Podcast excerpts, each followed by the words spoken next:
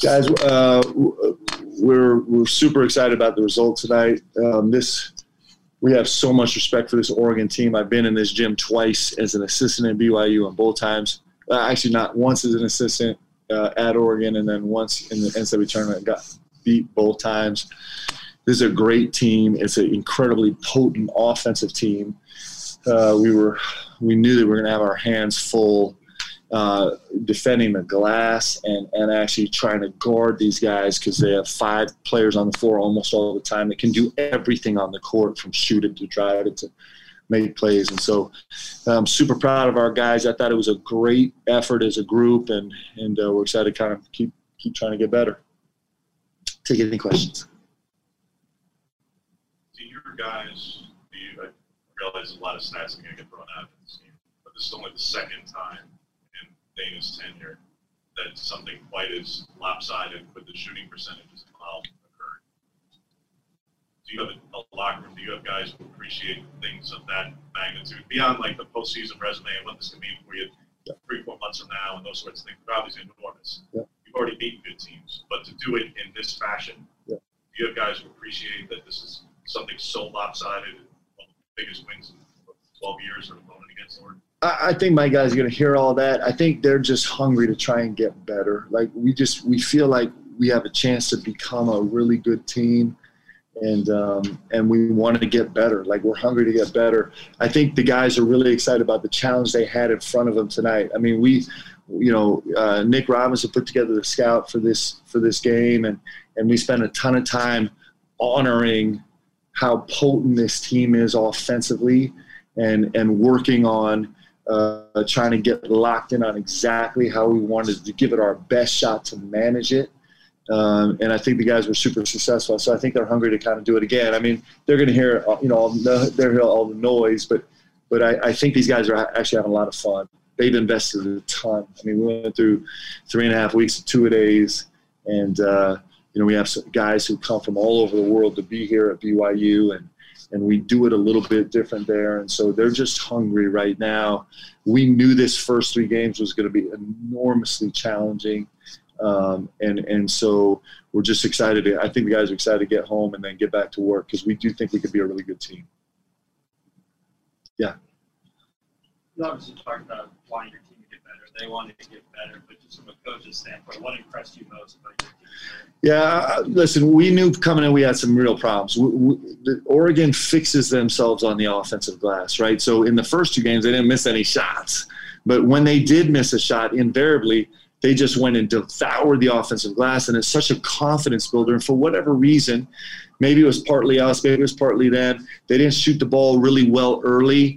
And so, and then we just refused to let them fix it by getting the offensive glass. I thought, my guys did an unbelievable job fighting on the glass. We knew it was a huge it was a huge challenge for us. And then we, we tried not to let them fix it in transition. We tried not to let let them fix it by causing turnovers and getting in transition. And with the, with the exception of just a few possessions, I thought we did a great job of all the ways where we where they normally fix the game when it's not going right, I thought we were really good about saying we're not going to let you fix it that way. You're going to have to fix it the hard way, right? You're going to to fix it by making some hero shots and, and kind of finding your rhythm the hard way it is to find the rhythm. So I was super proud of our guys for that because they stayed with it all game long. Yeah. So Alex, what he did tonight, we've seen a lot over the last couple years. Uh, for him to do that stage against this team, uh, I mean, there's just no words left for this guy. I mean, I know the country hasn't seen him. I don't understand exactly why, because we've been really good the last two years. But, but this is Alex Barcello. Like, this is what he does. Like, he he goes in on the road against number 12 in the country. It's nine for 11, and not just nine for 11, but he does it a hundred percent in the context of how we play he's not breaking things off and going into isolation. He's not forcing shots. He's just he just is like become a master of what we try and do. You know, somebody put out, uh, and I'm saying this with all due respect. Somebody put out like Alex Barcello is one of the most underappreciated guys in the country, or a dark horse All American. I'm like, I don't understand that. Like, who in the country has done what he's done in the first three games? I mean, his first game he had 24 points in six shots against San Diego State. He made every big play, and he rolls into number 12 Oregon and is nine for 11 from the field. Uh, I mean, it's just I just don't I don't I don't know exactly. I mean, I'm sure he will be. I, that I just don't understand. Like the guy's incredible. Like he is a star's star, and he does it exactly right. Like he does it right. Like he it all blends into everything we do. He's just a kid is incredible, man. He's not a kid. He's a young man. He's he's a really special young man. And and and it's not even the best thing he does. You know the best thing he does? He makes our locker room right. And and so he just is he's he's, he's spectacular. Anyway, you can tell I'm a fan.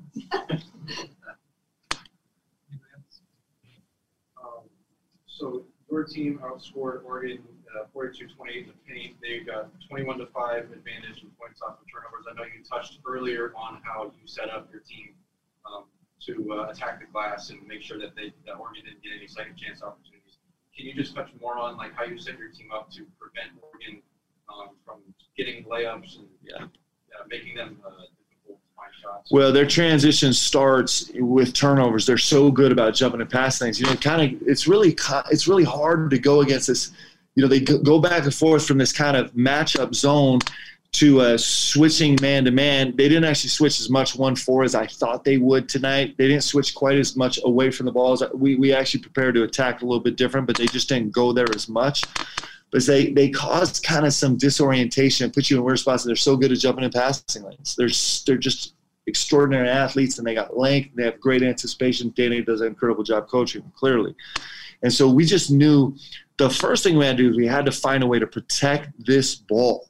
Like we had to find out, get shots on every possession. We talk about mo better, less worse all the time at BYU, and that's just getting more shots and better shots and giving up less shots and worse shots. And part of that is protecting the ball. And um, and so it's listen, and then I say all that, and it's just Alex Barcello and Te'Jon Lucas. Like I'm really not that smart. I got a backcourt that's ridiculous right now. I got these two guys like yin and yang right now. You know, Te'Jon Lucas talking about making a movie this year, like he's like it's going to be a movie, and he was really special tonight in terms of, you know, he gets trapped, and where most guys kind of, especially in the, the length of Oregon, most guys kind of freak out, and he's like pivot, pivot, forty foot laser to Seneca Knight for a layup, right? I mean, he just has got this poise and experience of a veteran, veteran guy, and then what he did. So, so really, there's not a lot of coaching going on. We just got an incredible backcourt. Bruce uh, showed more growth against tonight, uh, very impressive. And he commented his play, and how is he kind of hauled off the court at the end? How is he doing? Yeah, he, he better be good. I'm gonna be really mad if he's not okay.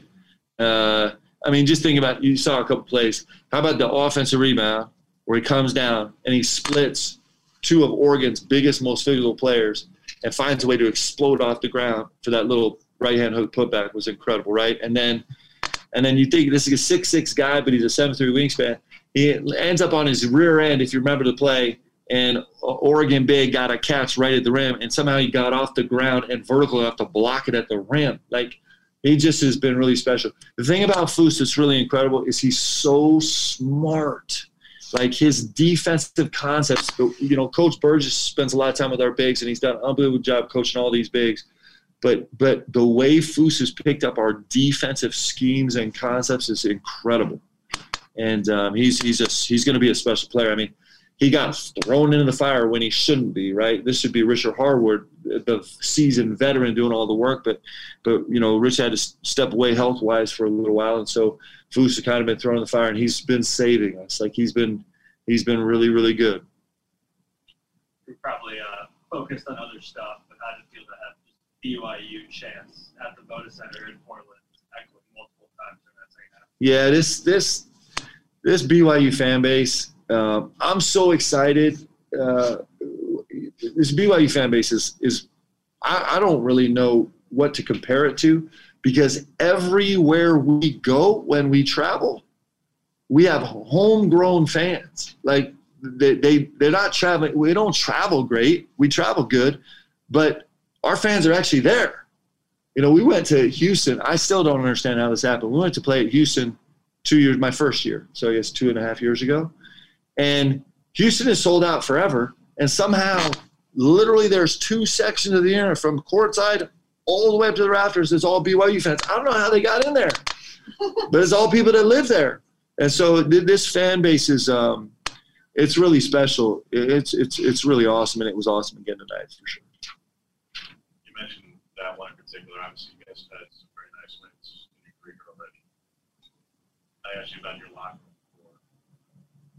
Do you personally? How do you personally take this? Because this was on a very short list of top victories in a, yep. in a coaching career, and again, more in the manner in which it was done, yep. more than just the outcome itself.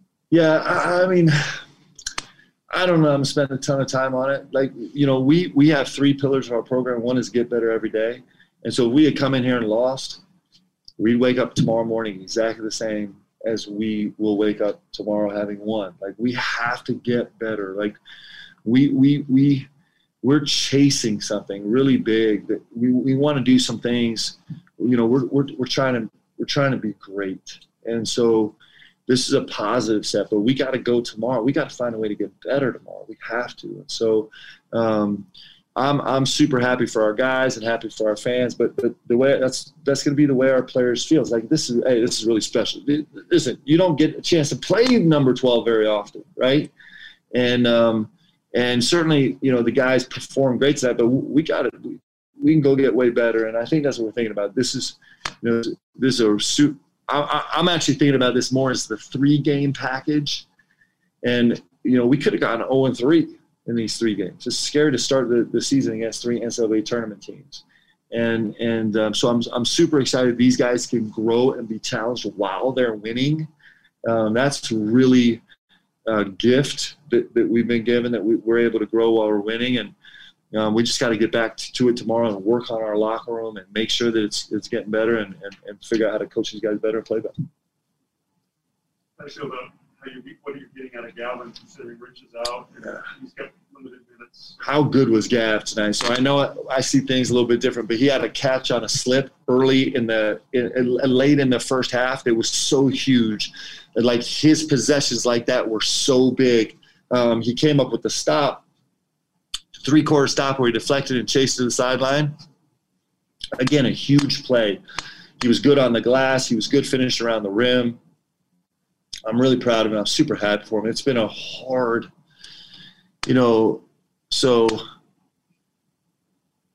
you know, special about about getting to coach these guys because like we all know Gav's story, but like you know, seeing him I'm trying. I, I want to be protective of him, but I want to tell the story. Seeing Gav run in the locker room five minutes before our exhibition game this year, by himself, almost in tears, and knowing what he's fought through the last two years, it just is super special. Like he's a he's a like you talk about a great young man, like that's got a ton of courage and is is worked so hard when most people would have quit um, he's a he is a special human being, and so that's how I feel about him. Like it's really special to see him progress. And I think he's got a hey, he's got a ton of basketball in him. He's got a ton. Like he's a good player. So I'm I'm really proud of him. Coach, a, uh, a virtual question, if you don't mind. Yeah. Um, you mentioned uh, kind of this game against Oregon being the end of this three game package instead of viewing it as just the one um, with the way that you guys finished this three game package, the you know the defense, the the rebounding, the shooting efficiency. What do you feel like this these three games proved about your team, and what message do you think it sends to the rest of college basketball? The way that you guys finished off these three games. Well, I, I think for us, so this is what we talked about post game. Is we talked about, you know, I don't know anybody that does two a days anymore, right? And I don't know who, anybody who spends as much time every single day as, as we do talking about our locker room individually and as a team. And our guys, you know, those two things are just two examples of how we're trying to do it at BYU. And so, so I just wanted our guys to feel, I want them to stop and feel that it's actually their work and their commitment that is they're seeing payoff and making it special, right? Um, because we're always every day we're working on becoming believers right we want we want to become as a team as a staff as players we want to come believers in what we do and how we do it and so you know you think about this three stretch and that's probably the most rewarding thing for us as a team is like I think we're believers. I think we've taken a big step towards being believers. We actually believe that when we come on the floor thinking about sacrificing for our team and making our teammate better and having our, our teammates back, it actually pays off, right? And we fight so hard to come into the gym every day, twice a day, and bring energy. And that's not easy. It doesn't just come, you have to fight for it. So I think from these three games, I think hopefully we have a lot more belief that we can continue building on throughout the season.